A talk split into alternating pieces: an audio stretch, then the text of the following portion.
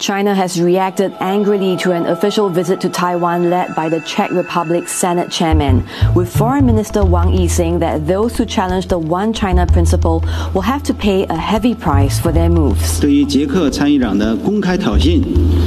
及其背后的反华势力。Předseda Senátu Miloš Vystrčil z ODS se podle čínského ministerstva zahraničí zaplatí za porušení principu jedné Číny. Toho se měl dopustit návštěvou Tchajvanu. Na prohlášení upozornila agentura Reuters. To ostrá až nediplomatická slova jsou z mého pohledu něco, co nepomáhá uklidnit situaci i proto si budeme předvolávat čínského velisance. Čína se důrazně ohradila proti cestě předsedy Senátu České republiky Miloše Vystrčila z ODS na Tchajvan. Druhý nejvyšší český ústavní činitel za ní podle čínských představitelů zaplatí vysokou cenu. Peking českou stranu zároveň obvinuje z toho, že jedná v amerických zájmech. Minulý měsíc navštívil Tchajvan, který Čína považuje za své území, i jeden z členů americké vlády. Jaké zájmy Washington v regionu skutečně má? Využívá k jejich prosazování své partnery? Mohou vyostřené vztahy mezi Čínou a Spojenými státy mířit k otevřené konfrontaci? A jakou roli v této trajektorii hraje Česko a jedna jeho oficiální návštěva? Je středa 2. září, tady je Lenka Kabrhelová a Vinohradská 12, spravodajský podcast Českého rozhlasu. Okay, so shall we start? Yep, go ahead. Edward Wong. Edward Wong se v deníku New York Times věnuje diplomatickým otázkám a mezinárodním vztahům. Thank you so much for finding time to do this, Ed. Hi, thanks, Lenka. I'm glad to be on the show. Thank you. Já jsem Tajvanec. Těmito slovy dnes Miloš Vystrčil z ODS zakončil svůj projev v tchajvanském parlamentu. Parafrázoval tak slavný antikomunistický projev amerického prezidenta Kennedyho ze západního Berlína v roce 1963. Tchajvanský zákonodárný sbor ho za to odměnil dlouhotrvajícím potleskem ve stoje. Čínská lidová republika varovala, že předseda Českého senátu zaplatí za cestu na Tchajvan vysokou cenu. Podle čínského ministerstva zahraničí to řekl sám šéf čínské diplomacie Wang Yi. Jak zásadní je, když čínští představitelé používají tento typ jazyka?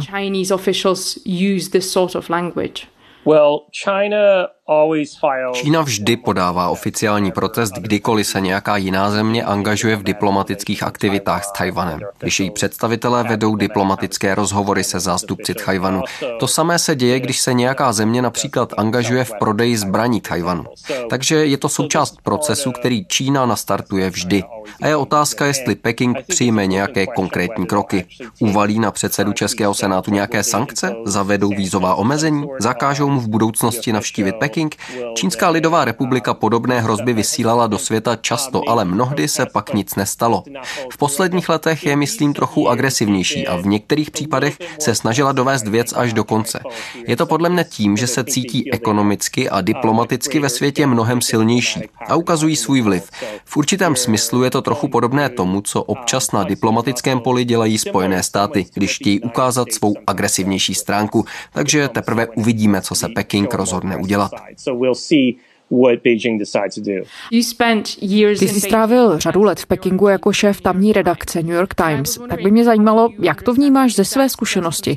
Je tohle všechno jenom retorické cvičení, anebo jsi byl svědkem toho, že by Čína skutečně nasadila konkrétní opatření proti zemím, které se v očích Pekingu dopustily nějakého hrubého přešlapu? Rozhodně dělají konkrétní a skutečné kroky vůči některým zemím, včetně těch evropských. Například, když norský výbor udělil Nobelovu cenu míru disidentovi Liu Xiaopovi, uvalil Peking na Norsko ekonomické sankce, včetně sankcí na norské lososy, na import lososího masa do Číny, což v Norsku skutečně dopadlo na některé části tamního průmyslu. Čína blokuje zprávy o dnešním udělení Nobelovy ceny míru. Její nositel, aktivista Liu Xiaopo, zůstává ve vězení, kam byl poslán za údajné rozvracení socialistického zřízení. Peking, který ocenění označuje za spiknutí západu, zabránil v cestě cestě do Osla i jeho rodinným příslušníkům. Cenu si tak poprvé od poloviny 30. let minulého století nikdo nepřevezme. Podle úřadu Vysoké komisařky OSN pro lidská práva je v domácím vězení drženo na 20 aktivistů, včetně Liovovy manželky. Dalších 120 osob je pod policejním dohledem. Dotklo se to i diplomatických vztahů obou zemí. Čína zmrazila některé diplomatické linky nebo je alespoň oslabila. Takže rozhodně jsou tu kroky, které Peking může přijmout. A bude zajímavé sledovat, co ve směru k české vládě podnikne. Vím, že česká vláda přijala některé kroky, ve kterých se vymezila vůči Číně aktivněji než jiné evropské země. Takže bude zajímavé, jak teď Peking zareaguje. Čínská lidová republika považuje Tchajvan za své území. Cestu Miloše Vystrčila označila za spochybňování politiky jedné Číny a odsouzení hodný krok. Co všechno musíme mít na paměti, když se snažíme pochopit, proč ta cesta vyvolala takhle hněvivou reakci Pekingu. Tajvan představuje pro Čínskou lidovou republiku, co se týče zahraniční politiky, jednoznačně naprosto nejcitlivější otázku. Je to výrazně ožehavější téma než jakákoliv jiná záležitost, která se v diplomatických vztazích mezi Čínou a ostatními zeměmi může objevit. Peking tam skutečně má vytyčenou jasnou hranici. Každý čínský lídr i současný prezident Xi Jinping si je vědom toho, že si upevní svou pozici a politický odkaz, pokud se mu povede sjednotit Tajvan s Čínou. Chajvan je pomyslný chybějící dílek skládanky, kterou potřebují mít kompletní k tomu, aby potvrdili velikost Číny. A postupně v průběhu let Čína začala být mnohem agresivnější ve snaze přimět další země k tomu, aby přerušili diplomatické vztahy s Chajvanem. Zůstává jen hrstka zemí, které oficiální diplomatické vztahy dál udržují. Čína poměrně úspěšně zvládla jejich počet snížit. Panama přerušila diplomatické styky s Chajvanem a uznala politiku jedné Číny. Změnu v zahraničním kurzu potvrdil potvrdil panamský prezident Juan Carlos Varela. Panama přitom dosud patřila mezi největší země, které s Tchajvanem spolupracovaly. La República de Panamá y la República de China. Panamská viceprezidentka Isabel de San Malová si od změny politického kurzu slibuje hlavně prohloubení obchodní spolupráce s Pekingem. Doufá hlavně, že se podaří prodat víc panamských výrobků do Číny. Proto Peking velmi znervozňují kroky některých zemí, které se snaží vztahy s Tchajvanem posílit, i když zdaleka nejdou tak daleko, že by obnovili oficiální diplomatické vazby. Nemyslím si, že by se teď česká vláda chystala přerušit diplomatické vztahy s Pekingem a místo toho je navázala s Taipei. Ale i samotné posilování neformálních vazeb s Tchajvanem dokáže Peking hodně znervoznit. Peking také naznačil, že Češi jednají v zájmu Washingtonu. Pozoruješ ve své roli zpravodaje, který se zaměřuje na diplomacii, nějaké náznaky, že by se Spojené státy snažili přimět jiné země, jako je třeba Česká republika, k tomu, aby ve vztahu k Číně jednali v americkém zájmu? Naprosto. Za Trumpovy vlády můžeme sledovat velmi energické snahy americké diplomacie v čele s jejím šéfem, ministrem zahraničí zahraničí Mikem Pompem tlačit ostatní země, včetně evropských partnerů, třeba k tomu, aby nedováželi z Číny citlivé technologie, aby se nestaly součástí čínské iniciativy PAS a Steska, což je projekt Pekingu na budování infrastruktury. A podporují země i v tom, aby posilovali neformální vztahy s Tajvanem. Ve Spojených státech dokonce existuje zákon, který exekutivu přímo vyzývá k tomu, aby usilovala o posílení vztahu s Tajvanem v globálním měřítku. A součástí toho je tlačit k takovému postupu i jiné země. Víme, že Pompeo byl v srpnu v České republice, mluvil tam s některými představiteli a dovedu si představit, že některé hovory se vedly právě o Číně a o tom, jak české zájmy s americkými v tomto ohledu sladit. Americký ministr zahraničí Mike Pompeo po dvoudenní návštěvě České republiky odlétá. Na včerejší schůzce s premiérem Andrejem Babišem z Hnutí Ano i při následném vystoupení v Senátu varoval před Ruskem a Čínou. Ty se podle Pompea snaží zničit demokracie a rozbít západní spojenectví. Pokud se vás tyto země budou snažit ohrožovat, budeme na vaší straně, protože víme, že když bude prospívat vaše demokracie, bude to prospěšné i pro spojené státy. Když tady v Praze americký ministr zahraničí Pompeo byl, tak otevřeně v parlamentu ocenil předsedu Senátu Miloše Vystrčila za to, že se k cestě na Tchajvan odhodlal. Může to být moment, který Čína má na mysli? Dá se to skutečně interpretovat tak, že se Spojené státy snaží přimět partnerské země k podobnému přístupu, jaký má Washington, anebo je ve hře ještě něco jiného? Spojené státy s českou vládou projednávají celou škálu politických otázek a záležitostí týkajících se Číny. Je tu aspekt technologií, využití čínských komponentů pro budování sítí 5G. Je tu iniciativa Pás a stezka. Jednou z nich je ale i Taiwan. A Pompeova veřejná pochvala stoprocentně znamená podporu krokům české strany, ale zároveň vysílá jasný signál vládám dalších zemí v Evropě i zbytku světa. Spojené státy ocení, pokud půjdete a podniknete něco podobného. A to podle mě v Pekingu zjevně vyvolává velkou nervozitu. Všechno tohle se děje ve velice zajímavý okamžik. Ty si nedávno napsal velký článek o posunech v americkém přístupu k Číně a Tchajvanu. Psal si také o návštěvě amerického ministra zdravotnictví Alexa Izara na Tchajvanu. Můžeš vysvětlit, na jakém pozadí se to všechno děje? Co se to vlastně tedy děje v americko-čínských a americko-tchajvanských vztazích? Proč se američtí představitelé rozhodli posilovat vztahy s Tchajvanem, když už tak jsou vztahy s Čínou velmi napjaté? Ano, vztahy jsou asi vůbec nejhorší od roku 1979, kdy je Spojené státy a Čína normalizovali. V americké zahraniční politice vždy existovala důležitá skupina, která věřila v to, že je potřeba posilovat a podporovat Chajvan všemi dostupnými způsoby. Za prvé je to demokratická vláda, takže ji považují za myšlenkově zpřízněnou vládu se Spojenými státy. Ve hře jsou ale samozřejmě i strategické otázky. To znamená, pokud podpoří Tchajvan vojensky, posílí spolupráci mezi americkou a tchajvanskou vládou, získají Spojené státy výhodnou pozici v celém azijsko-pacifickém regionu, kterou můžou využít k tomu, aby bránili čínské vojenské rozpínavosti. Jeden bývalý činitel dokonce řekl, že Tajvan je jako gigantická letadlová loď. Považují ho za vysokou kartu, kterou je možné použít proti Číně. A posilování Tajvanu je tím pádem strategickou operací. Součástí jednotlivých kroků je upevňování diplomatických vztahů. Tam spadá i cesta ministra Alexe Eizara. V příštích měsících se možná pokusí vyslat na Tajvan i další představitele. Je to věc, která je ve hře. Jak velký průlom to představuje? A když se podíváme do historie, co všechno bychom měli o vztazích Spojených států a Číny vědět, abychom pochopili to, co se děje teď? Spojené státy zahájily svůj proces tzv. normalizace nebo narovnávání vztahů s Čínou za prezidenta Nixona v roce 1971.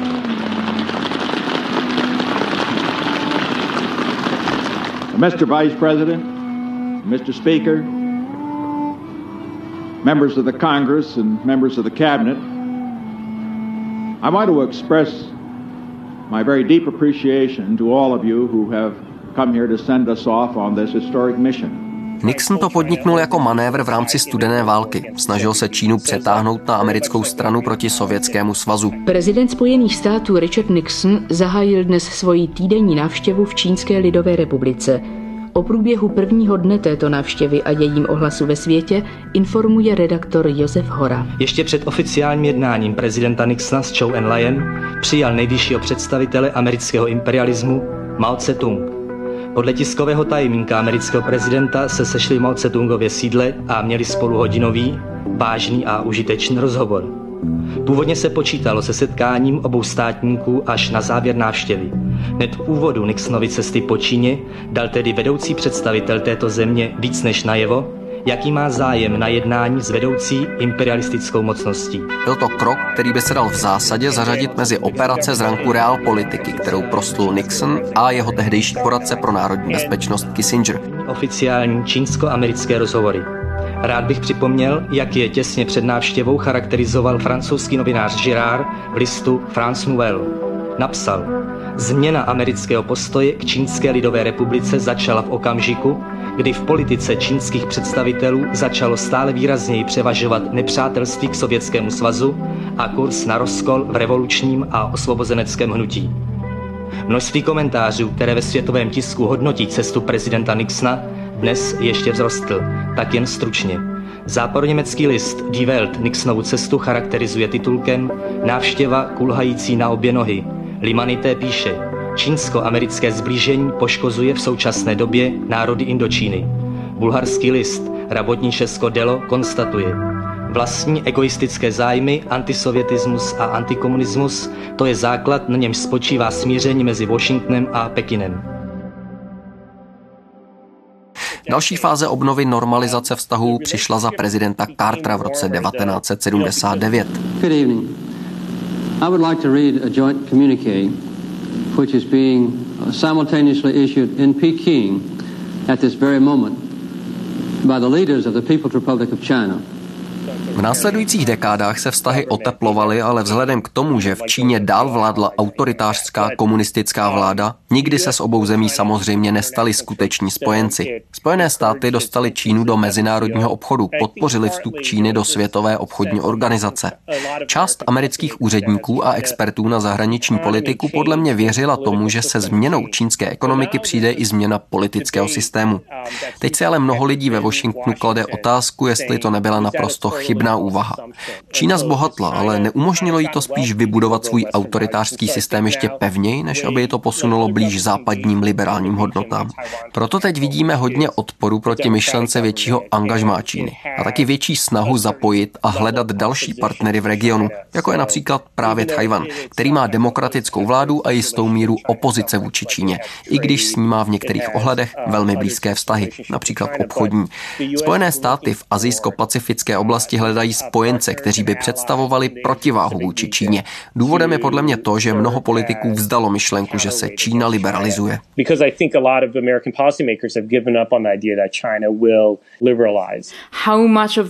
Kolik z tohoto přístupu je vkladem samotného prezidenta Donalda Trumpa? Jak moc formuje přístup k Číně právě on? Víme, že to je pro ně jedno z hlavních témat už od jeho zvolení, anebo dokonce ještě předtím. Right, exactly. He campaigned on ano, přesně. Čína byla jedním z hlavních témat jeho předvolební kampaně v roce 2016. Prezident Trump ale nevidí Čínu stejně jako jestřábové v jeho vlastní vládě. Nevidí ji skrze ideologii. Jeho názor na Čínu se formoval v 80. a 90. letech, kdy ho ovládlo přesvědčení, že Čína Spojené státy oškube, co se týče obchodu. Tohle přesvědčení si ponechal a vycházel z něj i po roce 2000 po vstupu Číny do Světové obchodní organizace. Ministři Světové obchodní organizace dnes v katarské metropoli Dauha přijali za nového člena tohoto globálního seskupení Čínu. Podrobnosti připojuje spolupracovnice radiožurnálu v Arabských Emirátech Simona Hejlová. Čína se o vstup do Světové obchodní organizace pokoušela 15 let. Hlavním důvodem, proč 142 členských zemí váhalo tak dlouho povolit Číně vstup do Světové obchodní organizace, byl její vztah k Tibetu. I přesto, že tibetská otázka není stále vyřešena, Světová obchodní organizace se rozhodla Čínu přijmout za svého člena, neboť jejím vstupem se organizace rozšíří o potenciálně největší světový trh. Čína využije vstupu do Světové obchodní organizace k rychlejšímu prosazování tržně orientovaných praktik a k otevření ekonomiky. Trumpův hlavní úhel je, že chce, jak říká, výhodnější obchodní dohody s Čínou. V roce 2018 zahájil s Čínou obchodní válku. Americký prezident Donald Trump navrhl svému úřadu pro zahraniční obchod nová cla na čínské výrobky. Podle agentury AP by se měly obchodní tarify navýšit v přepočtu o 2 biliony korun. Šéf Bílého domu tak žádá o další krok ve vzájemném omezování obchodu mezi Washingtonem a Pekingem. S novými cly přišly jako první Spojené státy. Na to Čína reagovala tarify na 106 amerických výrobků, a to včetně aut, letadel nebo sojových bobů. Prezident Spojených států dlouhodobě tvrdí, že obchodní politika Číny vedla ke krachu amerických továren a připravila miliony Američanů o práci. US farmers stand to lose all of the nearly 9 billion dollar market in 2018 if trade tensions continue. Letos souhlasil s příměřím, které znamenalo to, že Čína získává ze Spojených států více zemědělských výrobků. Donald Trump má velmi jednorozměrný pohled na Čínu. Mnoho jeho poradců se na ně ale dívá podstatně komplexněji a skrze strategickou optiku. Říkají, potřebujeme nějak přimět Čínu, aby změnila celý svůj ekonomický systém, aby přijala liberálnější hodnoty. A pokud to tak nebude, musíme vysvětlit jiným zemím, že partnerství s Čínou za takových podmínek je proti americkým zájmům. Trumpovy myšlenky jsou oproti těmto komplexním ideím mnohem titěrnější, soustředí se pouze na jednu specifickou záležitost záležitost. Jeho prohlášení týkající se Číny jsou hodně obecná a týkají se řady otázek, ale v praxi je nikdy nedotáhnul do konce. Trump se ale chlubí tím, že k Číně přistupuje velmi tvrdě. Jeho bývalý poradce pro národní bezpečnost John Bolton ale ve své knize tvrdí, ty jsi o tom taky psal, že Trump zároveň velmi chválí čínského prezidenta Xi Jinpinga. Tak jak se to s Trumpem má? Je on sám vůbec stoupencem oteplování vztahů s Tchajvanem nebo ne? Nemyslím, že Trumpovi na Tchajvanu nějak záleží. Bolton v té knize taky vzpomíná na jeden okamžik, kdy Trump demonstroval svůj pohled na věc, když ukázal na špičku fixy, která ležela na jeho velkém pracovním stole v Bílém domě a řekl, tohle je Tchajvan.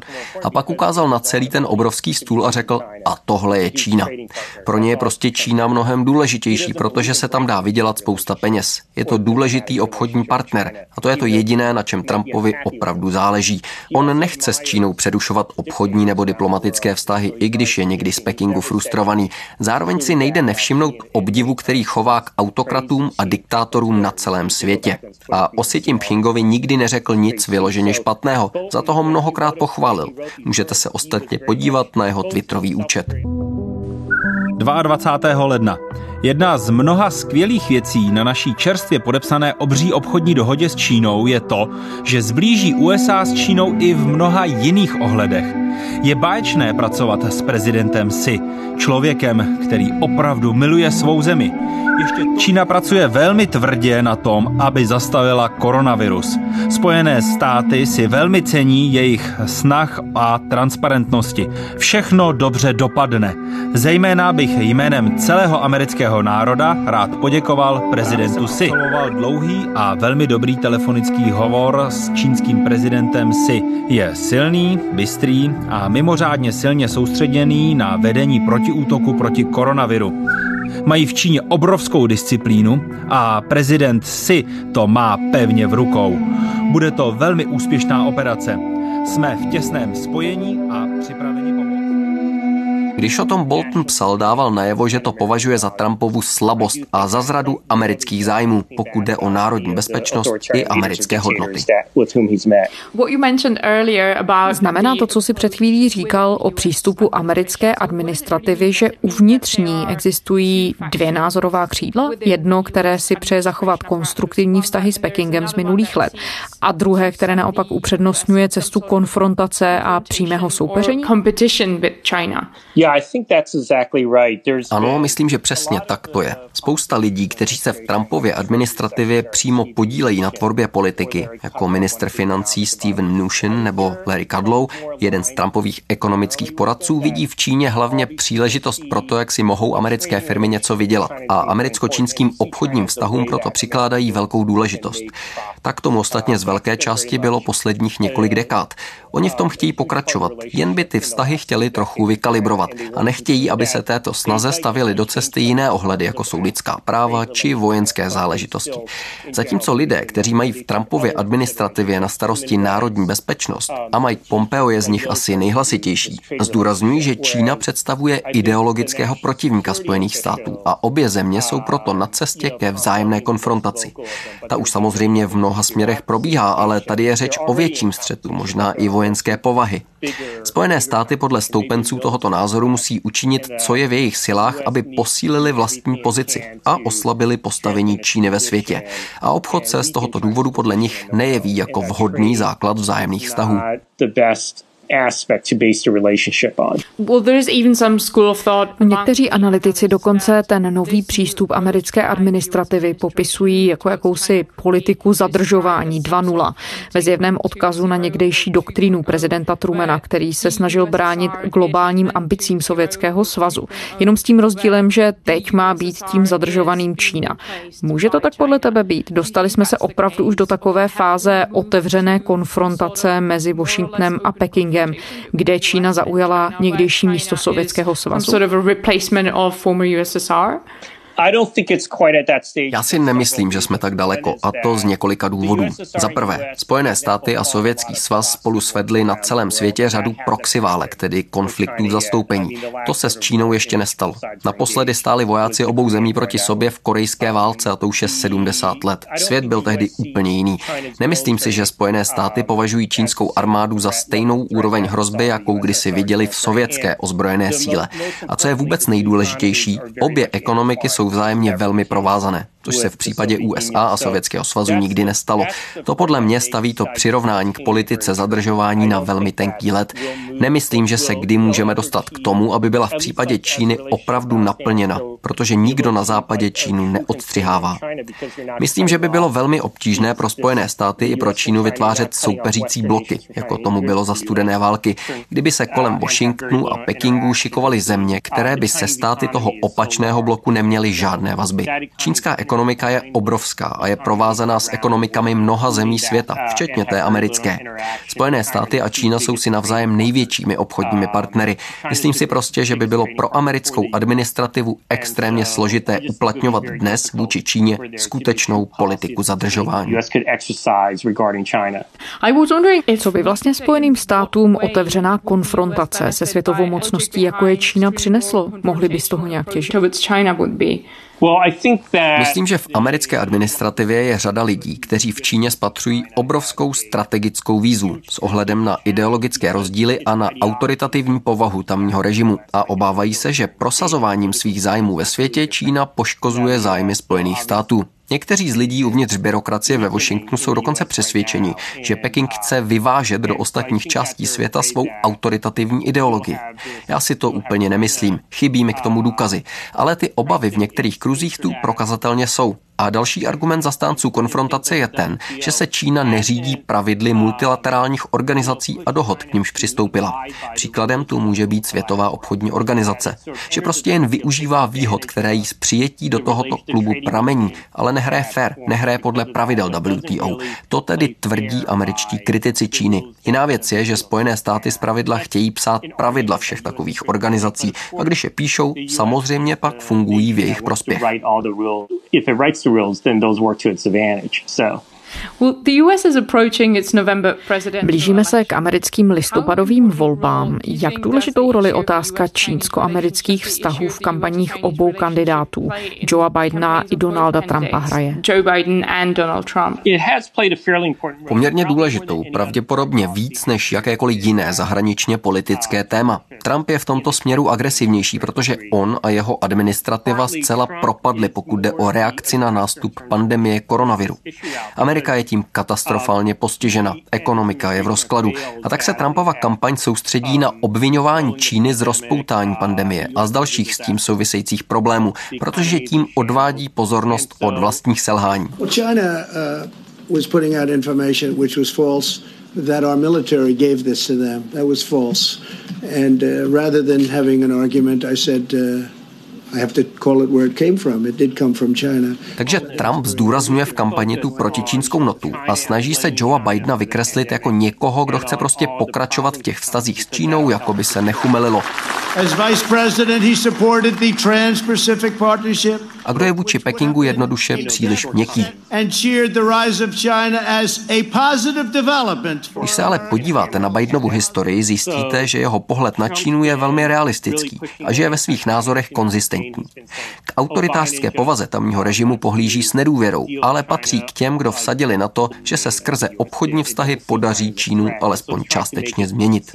Bidenova kampaň se taky snaží Trumpově kampani ten úder vrátit, když zdůrazňuje, že to je naopak Trump, kdo byl příliš měkký vůči Číně a že si kvůli té snaze vlichotit se do přízně čínské vlády v naději na lepší obchodní dohodu nevšiml varovných signálů ohledně příchodu pandemie a ve své reakci zaspal. Takže ano, ze vztahu s Čínou se stalo asi největší zahraničně politické téma předvolební kampaně ve Spojených státech. Když se zkusíme podívat za horizont listopadových voleb, jak moc může to, co se odehrává teď v retorické i praktické rovině na ose Washington-Peking, determinovat pozici příští administrativy? A jak těžké může být potom pro prezidenta, ať už jim bude kdokoliv, se z toho vymanit?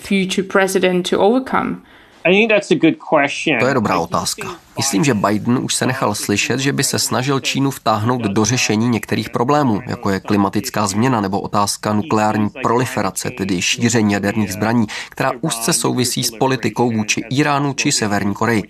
Tam by tedy Biden přivítal větší spolupráci Číny, zatímco Trump se soustředí téměř výhradně na otázku obchodních vztahů. Ovšem má ve svém okolí jestřáby, kteří chtějí Čínu konfrontovat. Takže tahle dynamika by se zřejmě přenesla i do Trumpovy druhé administrativy. Ale tu tuhle dichotomii, kdy část lidí zdůrazňuje nutnost konfrontovat Čínu v řadě otázek, ale druzí volají potom, aby u jiných existenciálně i závažnějších témat, jako je už zmiňovaná klimatická změna, Spojené státy s Čínou spolupracovali, bychom zřejmě viděli i v případě Bidenova vítězství a střídání administrativ. V každém případě ale podle mě uvidíme mnohem kompetitivnější vztahy mezi Amerikou a Čínou, než tomu bylo ještě před nějakými pěti nebo deseti lety. O tom, myslím, nemůže být pochyb. A souvisí to na jedné straně s tím, jak moc se Čína za poslední dekádu zvedla a jak naopak Spojené státy vypadají slabší než dřív ve srovnání například s 90. lety. Jak moc tohle všechno, o čem jsi mluvil, mění perspektivu, skrze kterou tedy můžeme vnímat tu probíhající návštěvu české delegace nad Tchajvanem?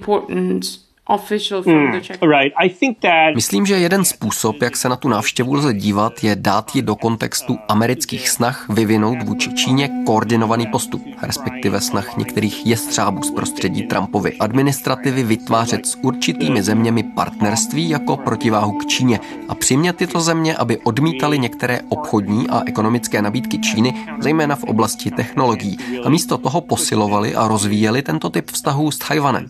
Ten se v těchto úvahách úvahách stává důležitým regionálním těžištěm této protiváhy vůči Číně.